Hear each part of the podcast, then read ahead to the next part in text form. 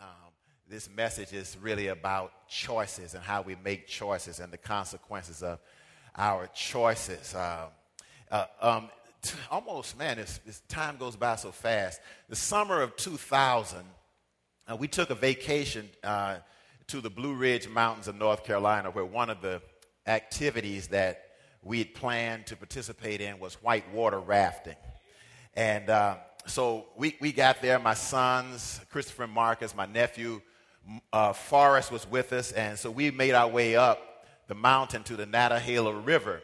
And, um, you know, white water rafting, it, it's, it's a great adventure. We did, we got into our raft. We were the only persons on the tour that did not have a guide in the raft with us. And so we did well through all of uh, the, the stages on that river. And then we got to the final stage. And when we got to the final stage, one of the tour guides came over to us. And he said, This is the most violent of all the stages on the Nantahala. He said, Now, it's going to be easy to navigate. He said, if you just follow my simple instructions. And he pointed out into the river. He said, You see that big rock out there in the river? He said, As long as you avoid hitting that rock, everything is going to be fine. And so we launched out, and you can kind of, you know, already fast forward. You know what happened.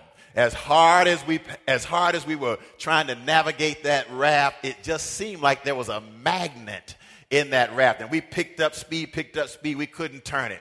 And we slammed into that rock. Christopher and Forrest flew out of the raft. Marcus, who's a great singer, he went from singing soprano to tenor. That's how he got his tenor voice. That's, that's what happened. You know, everybody's shoes, oars were every place. And, you know, I thought about that. I thought about how interesting it is that the things that we are warned not to bother with are the very things that we are attracted to, the things that we are told specifically to avoid are the things that we seem to be attracted to. My story is not uncommon. If you're old enough to draw Social Security, if you've attended a high school graduation, if uh, you own a driver's license, if you are old enough to get a mani or pedicure, or even if you're old enough to play Angry Birds on your mom or dad's iPad, you know what it means to be attracted to the thing that you've been warned to avoid. You know, CEOs have gone to jail because they were attracted to the thing that they were warned to avoid. Presidents and parents have lost their credibility. Singers have lost their songs and uh, we've lost our relationships. We've lost because we were attracted to things we were told to avoid. You know, we often say that uh, experience is the best teacher. But let's be honest. Can we be honest today? Just a little honest. Experience is the best teacher. We've heard that, right? But there are some lessons that I wish I had not learned. Yeah, even though experience is the best teacher, there's some things I know. You know, there, there, there, there's just some stuff I wish I, I, I, I had not gone through. There are experiences that we wish we did not have when we look back over our life. There are things in our own biographies that we wish were not there. There are some decisions that if we had it, if we could do it over again, we wouldn't make those same decisions again. And in the words of Bob Seger, most of y'all are too young to remember Bob Seger, but he has a song entitled Against the Wind. And in that song, he says this I wish I didn't know now what I didn't know then. Uh, maybe if we could just have one, just one, you know, maybe not all of them, but all of us can look back and say, if I could just have this one, this this one decision back, it would probably change a lot about who I am and how I think about myself and, you know, what has slowed me down in life and what I have spent time pondering over and over and the regrets that I've had. And it's the Bible, the Bible, the Bible, um, everybody say the Bible, addresses uh, this issue.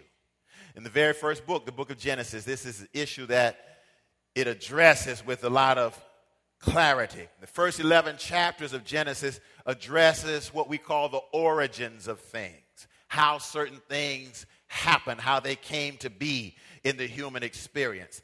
And so the story in chapter 3 is about a man and a, and a woman who we come to know as Adam and Eve. And Adam was warned in chapter 2 to avoid eating. Well, God told him, He said, You can eat from any tree that is in this garden. You go for broke. Um, you, you, can, you, can, you can have your way with any tree that's in this garden. He said, But the one tree that's in the center of the garden, he said, That tree, I don't want you to eat from it. And, and so he had been warned not to eat of that tree. And God said, Because the day that you eat from that particular tree, um, you're going to die. And so uh, he was free. He had freedom. He wasn't bound. There weren't any limitations, except God had commanded him not to eat from the one tree. Isn't it interesting? Interesting how we are always we always seem to be attracted to the thing that God uh, tells us to avoid. And so you can guess what happened, but if you would turn to Genesis chapter 3 with me, we'll read through the rest of this story and see how it unfolds and see what we can learn from it today.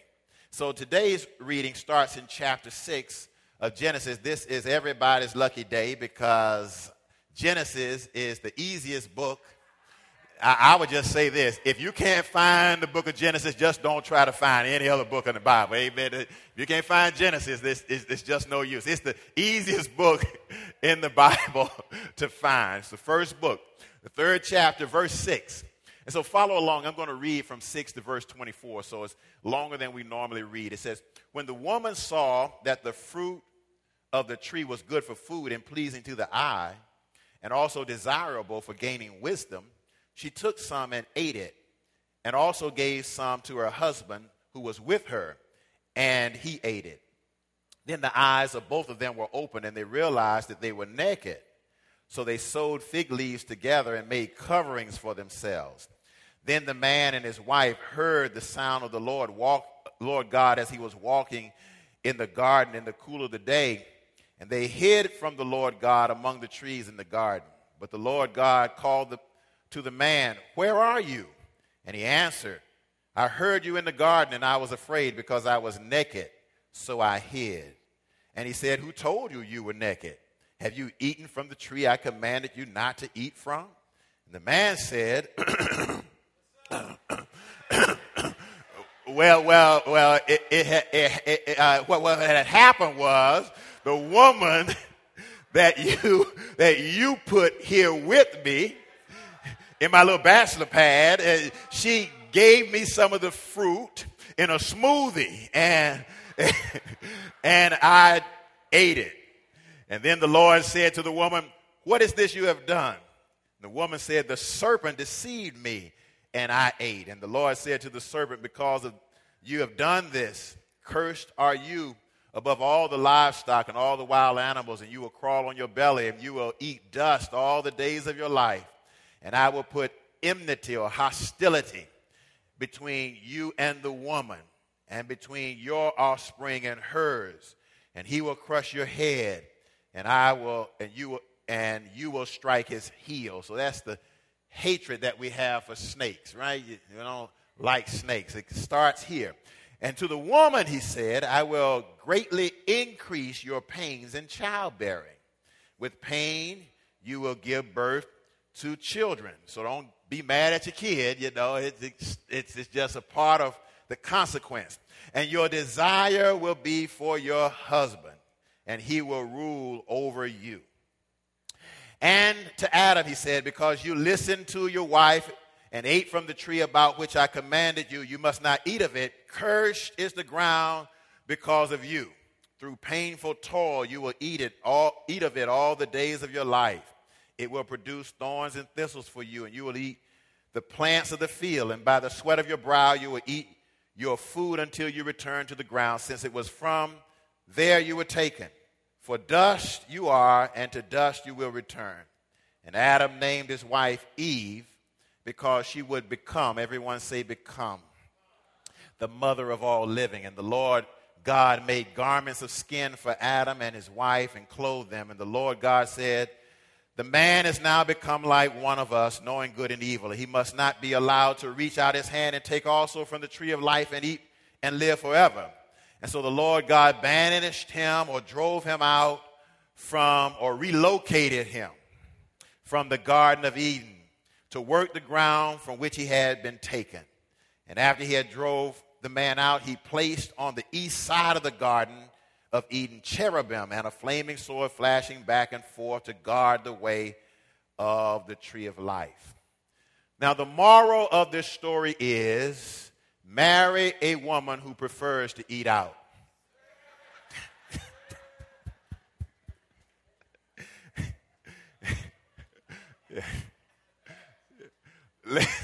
let's let's look let's look at this text and and, and let's look at some key points uh, how we can deal how we can learn to deal with the aftermath of a really bad decision uh, point number one on your worksheets. It sounds like God this time. We've been praying, we've been engaged in this Daniel fast, and one of the things we want to do, we want to hear from God. We want to hear the Lord's voice in our life. And there are many times when you do not hear from God. Is that true? Many times you can't recognize uh, whether or not God is speaking or, or, or, whether or not He's silent. And there are times, uh, there are some times when you can't hear, and there are some times when you're not sure whether it's God or not. But then there are other times when you have no doubt. There are times when you are 100% clear that what you are hearing is the voice of the Lord God Himself. And even if you don't believe in God, there are moments when all of us say, uh oh, I've really messed up this time. God, but, but, but notice in the text, God loves us so much that he never abandons us to our own failures.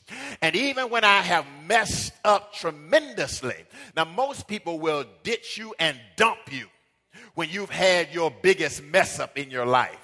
But notice how God does not dump them after they have disappointed him and themselves. The truth is, the more we try to get away from God, the more God pursues us. And one bad decision could cost you your job. Sometimes it might cost you your family. It could cost you your finances, but it does not stop God from loving us. Now, notice God's approach to Adam and Eve's failure. Notice it in the text. There's no fussing or cussing. There's no yelling and screaming. There's no name calling. There are no accusations. There's no long lecture. There is not even any condemnation as he approaches them initially. There's no con- condemnation at all for Adam and Eve. As a matter of fact, um, there's a book that I'm reading entitled The Four Agreements. And in the Four Agreements, um, the, the, first agreement is to be impeccable with your word. But the second agreement, uh, the, sec- the second agreement, or the third agreement, is to make no assumptions make no assumptions. And you know what causes so much conflict in our relationships? Is because rather than taking the time and doing the work to get to the truth, we make assumptions, which causes, assumptions always cause drama. Amen or when you jump to a conclusion without all of the facts, it always creates some what? Drama in our relationship. God does not jump to any conclusion. And so, so, so what God does instead of making an assumption, God begins to ask them questions. Because the way to get to the bottom of anything that you don't know is not to make statements, but to ask questions. And so he asks questions. So what he says to, to Adam and Eve, he says, okay, please take the witness stand. I've got some questions that I want to ask you. And so what the first question that he asked them, he says, where are you?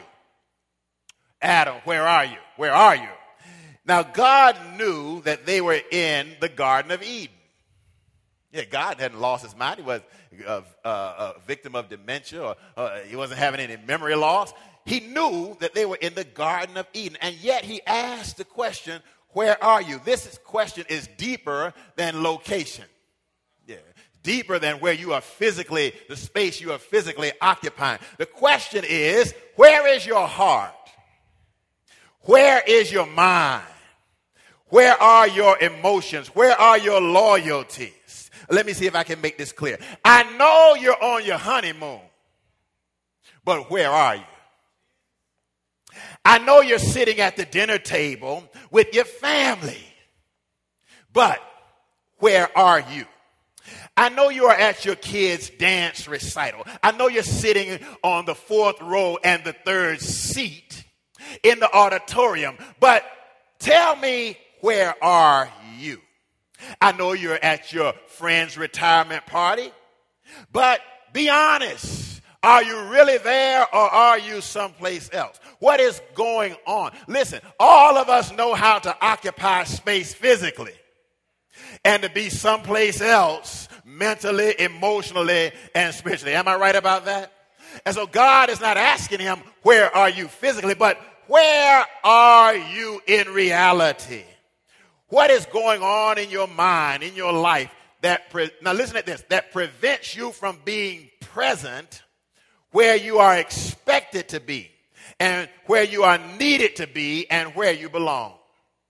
Sometimes we're there physically, but the things that we've done or the things that we are doing are preventing us from being there emotionally and relationally. All of us have been there. We know how to check out.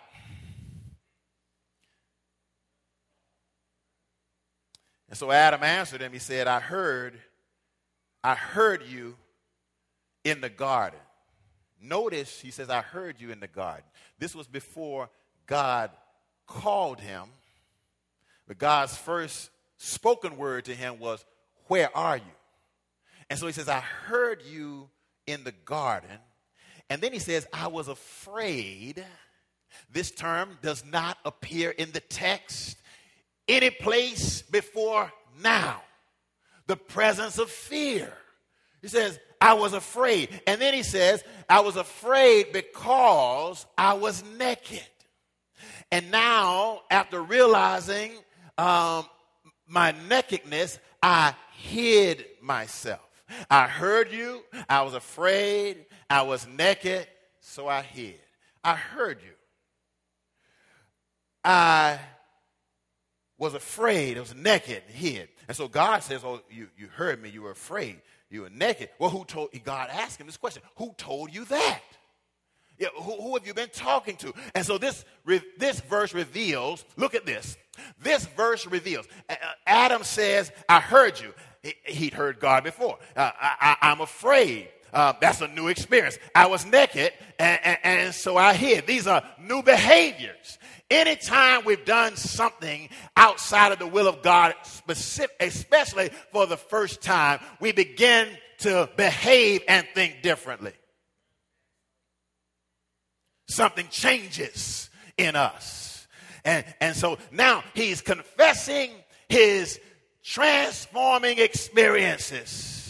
I was afraid. He'd never been afraid before. I was naked. There was never a problem for. Ahead. This is new. God says, Well, who told you that? The verse reveals look, the mental confusion that comes along with disobeying God. It's hard to disobey God and keep your mind together. And so he says, I heard you. He recognized, listen at this, he recognized not the voice of God, but he recognized the presence of God. There are times when you do not hear God's voice, but you do recognize his presence. There are times that you cannot discern that he's saying anything to you. But you are very well conscious that the stuff that you're involved in and that you're trying to hide from, that God Himself is right there. With, in other words, you can sneak around, but you cannot escape the presence of God. He said, I heard you in your presence. in your presence. And, and, and we've been there, haven't we? Haven't we? Those things that we wish we could do back. Most of us can recognize even now the presence of God in the midst of our disobedience. See, knowing that God is there means something to us. Yeah. But when we, you see, when we are intentionally, somebody say intentionally, when we are intentionally disobedient, we always misinterpret who God is. He says, I was naked. And God is saying, well, who said nakedness was a problem? You've been naked all the time. It wasn't a problem before. Why is it such a problem now? What's the issue that's going on with you? And so you see, when we sin, let me tell you what happens when we sin. You want to know where this stuff comes from. When we sin, when we know that we have done wrong, when we know that we have disobeyed the expectation from God, we begin at that point to hate ourselves and we begin to disapprove of ourselves. In other words, that which was acceptable to us prior to this becomes a disdain. We become a disdain to ourselves. In other words, this is the very root of what we call low self esteem, self hatred, is how we judge ourselves after we have disobeyed what we know to be the command of God. And our response to sinfulness is always self hatred self doubt, hiding, and pretending. And we learn early how to hide. And we learn how to hide well. You see, one of the things I know, somebody in here is hiding this morning. Yeah, you're here, but you're hiding.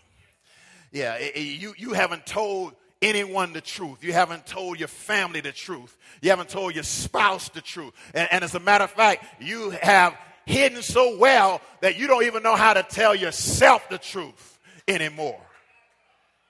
Yeah, we, we learn how to hide and we, and we learn how to do it well. And many, listen, many people, when extended an invitation to serve God and to be a part of what God is doing, reject that invitation outright. They say, No, I, am not going to do that right now because to accept an invitation to join God is to take the risk that somebody will discover exactly who I am.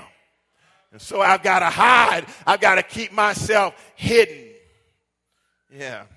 You see, so when we do not like ourselves, you see, it's hard to serve God when you're hiding. And it's hard to worship God when you're hiding.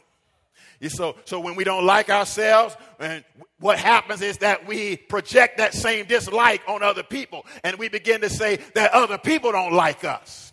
Other people don't even know you. They don't even know nothing about you. But you, because you don't like yourself, you project your self hatred onto other people. And you begin to judge other people by the same standard that you judge yourself. And then you begin to reap what you are sowing. And so when you sow seeds of hatred and disdain and haterism about you, what you receive back is that same thing. Yeah. See, we learned very early. You all remember that game, hide and go seek? See, the way to win, I, I, I, you know, I feel so sorry sometimes for this new generation that you got to do everything digitally. That's nice and fun and everything, but some of these games you just can't get the full experience unless you get outside the house. Am I right? yeah, you get outside. And, you know, hide and go seek. The, the thing about hide and go seek, you have a person who is like the captain, and he's the one that's going to count down. And while he's counting, everybody else finds a place to hide, and then he walks and he tries to find them, and he has to get back to the base before that person does. That's kind of how it goes, right? Now, the best way to win at hide and go seek, there are basically two basic principles. One is to find a place that the captain cannot think of. Hide someplace that would never come into his mind. Because what he's going to do, he's going to leave base and he's going to go around, he's going to look for you, he's going to look for you. And his job is to get back to the base before you do. But the other way to win and hide and go seek, because he has his eyes closed, while he's counting down. is to hide somewhere close, somewhere close, somewhere close that when he opens his eyes initially, he can't see you and you spring on the base before he has a chance. Are y'all following me? And so, what some of us have learned to do with God is not to go find some kind of secret place far away. We have learned how to get close to God, right there near Him, right there in His presence, with the hope that we can spring ourselves into a safe place before He notices where we've been hiding. But God's too smart for that. So God then asked the man one more question. Said, I see you having these new experiences. Yeah, you, you, you are afraid, got a problem with yourself, uh, you're hiding from me when we used to have a very open relationship. I want to ask you another question. Have you eaten from the tree that I commanded you? Sounds like an parent talking to a teenager, doesn't it? yeah, the teenager said, Well, how do you know? How, how you know? How you know that, mom? Have you eaten from the tree? Listen, you talking about fear? It, you know, James gave us uh, um, uh, uh, uh, uh, uh an insight into fear, or First John rather. He said, "But God, listen, God has not given to us what? A spirit of fear. So it does not come from God. He said, Have you eaten of that tree? You see, after man failed, note this, and this is what we do, he began to define himself by his failure. Yeah, he, he, his whole self image was based upon what he had done wrong. His disobedience to God, listen, was a major mistake, but it was not final. His disobedience was tragic, but it was not the end. Our personal failure, listen to me, is never our, the final word. God has the last word. I wish I had some. God, you don't have, you don't have to beat yourself up. You don't have to condemn yourself because you don't have the final word on your own life. God has. The, and, and the writer of the book of Romans says, if God, even after we've messed up, if God is for us, uh, who can be against us? The first verse of that chapter says, there is therefore no condemnation, not to those who are perfect, but to those who trust in Christ Jesus. And so our trust in God must always be greater than our confidence in ourselves. Yeah. He defined himself by his failure. That's how he saw himself. And there are some there is somebody sitting in here right now that you can remember when your confidence was strong when your focus was great, when your forward progress was consistent, but something happened in your life. You made a poor decision. And since that decision, you have been defining yourself by that historical event. But I have some good news for you today that God is greater than your own definition. As a matter of fact, God's definition of you uh, trumps your definition of yourself. Yes, here's Adam. He's condemning himself. He does not look at his successes. He does not look at what he has already accomplished. He only sees himself in light of his failure. He's tilled the ground. He's kept the garden up. He's named the animals. He stayed in one relationship with his wife, but he's defining himself solely based on the failure. He hides and he changes the definition of who he is based on the mistake that he made. But you see, this is what I like about God. God kind of knew this was what was going to go down. Yeah. And, and, and, God knew that this was going to happen. And uh, him eating of that tree did not surprise God. That's why God showed up. God showed up. God showed up because he knew it's only going to be so long before the curiosity was going to get the best of him. He's going to figure that he's smarter than what God is. And God shows up. And God says this He said, Let's straighten this out. Let's straighten this out. First of all, in verse 17 through 20, he says, and you want to note this also, note these next three things uh, that there are consequences. Yet God is saying God is not, God is not uh, fooling him. He says, Yes, there are consequences to your poor decisions. He said, he said to Adam, Because you have listened to your wife, you ate from the tree which I commanded you not to eat. Cursed is the ground because of you. You're the reason that this is happening. There are social and there are physical and there are emotional consequences and spiritual consequences. And, and through painful toil, you will eat of it the days, all the days of your life. It will produce thorns and thistles, and you will eat the plants of the field. Verse 19, and by the sweat of your brow you will eat food until you return to the ground, since it is from, from it you were taken, for dust you are, and dust you shall return. God is saying you must face the consequences. Now, let me tell you something about that, though. He's saying also this, but the consequences won't kill you.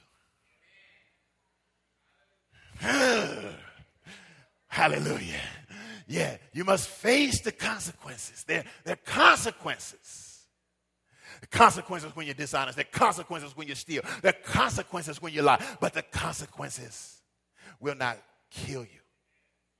Secondly, you must continue. God is saying to him, you must face the consequences. Secondly, he's saying, you must continue. Look at verse 20. Look at this. This is a powerful verse. After the greatest failure in his life, look at what Adam does. It says in verse 20, it says, and Adam did what? Named his wife Eve. Oh, there's power in that. This is a marriage conference right here in this verse. It said, because, look at the next, because she would what?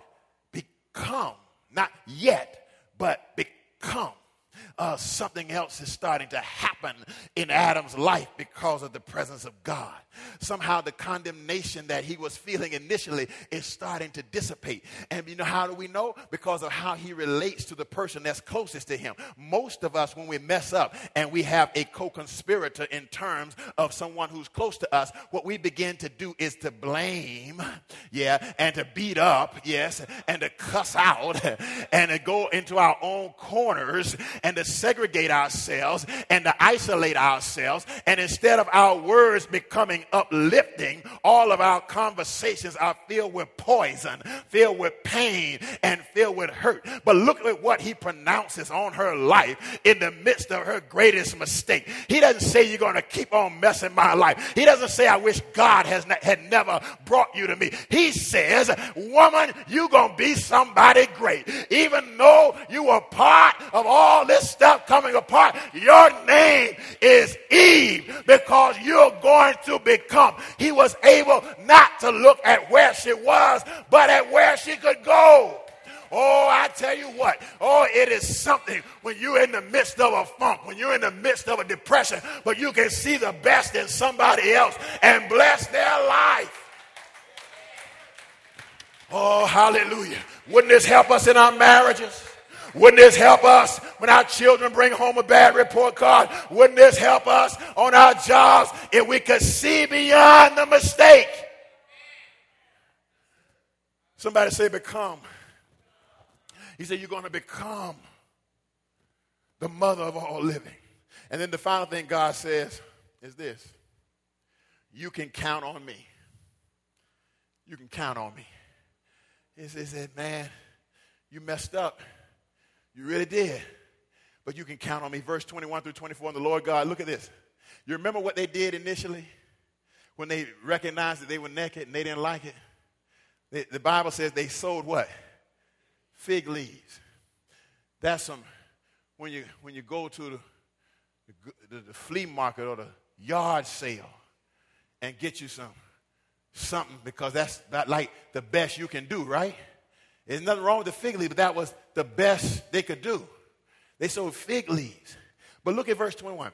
Look at verse 21. It said, And the Lord God made garments of skin. He said, hey, boy, give me them fig leaves. He said, you don't know how to dress yourself. He said, so God, this is what God does. He takes the polyester and gives them some leather. I wish I had some help in the house. In other words, God, God said, look at here. I ain't gonna have my children just because you made a mistake. I'm not gonna have my children walking around looking like you belong to somebody else's family. Listen, just because you made a mistake, that does not mean that I am not your father and you are not my son. Put these clothes on you. You are a child of the king right now. Look at it. God hooked them up. Put on some leather clothes. See what the, the imagery is this. These fig leaves are going to dry up, break off. If the wind blows, it ain't going to cover what you're trying to cover. But if you use what I give you, it'll last a long time. Can I guess it? It'll keep you in the midst of a storm. Then God said, you know, He said, now look at this. Then He says He put him out. He relocated. He he had to do a short sale on his house. God took him out. You're going to have to move, man. And then he put, the Bible says he, he put a cherubim at the gate of the garden with a flaming sword so that he would guard the path for him to get to the tree of life. Now, most of us think that God is locking him out, but God is not locking him out. What God is saying is that if you're ever going to get access to the tree of life, you're going to have to go through fire. Now, the fire is not designed to destroy you. But the fire is designed to purify you. Because you see, everything in the context of this mind is that fire was what they used in order to purify things. Are you with me? And so, what God says, if you're going to get access, you got to come differently. You got to recognize that some stuff in you has to come out of you. This is the same thing that Jesus did on the cross. When Jesus died on the cross, don't you remember that the scripture says that the blood of Jesus purifies us from all sin? If you sin, you got to come to God correct. But the way to come is by having a change change take place in your life by allowing God, through the blood of Jesus Christ, to wash away, to cleanse you. No wonder the writer said, if we confess our sins, he is faithful and just to cleanse us, to purify us, to sanctify us, to wash us up, to cleanse us up, to make us right in his sight. One more time. Yeah, he's not locking you out. He's helping you out. He's helping you out. He's helping you to get rid of. He's saying you got to get rid of that which I did not put in you. Fear is not native to you, Adam. It's got to come out because it will hinder you from being who I called you. Hiding is not native to you. It's got to come out. You got to learn to be an honest man and an honest woman because it will help you become who I've called you to be. Yeah. And God said, You can count on me. And it's the same thing He's saying to us. Because the truth is, you're looking pretty good in your post Daniel fast condition. Drop two, three pounds, looking pretty good. But the truth is that some of us in here are hiding. We're hiding. And we've been hiding a long time. But God is saying the thing that you did that caused you to want to hide, yes, there are some consequences. But I won't leave you to deal with those by yourself. Secondly, he's saying, you can count on me in this. You can count on me. I'm, I'm going to help you. I'm going to be with you. I'm going to help change you, and I'm going to continue with you. That's what he's saying. Not leaving you alone. Bow your heads with me. Father,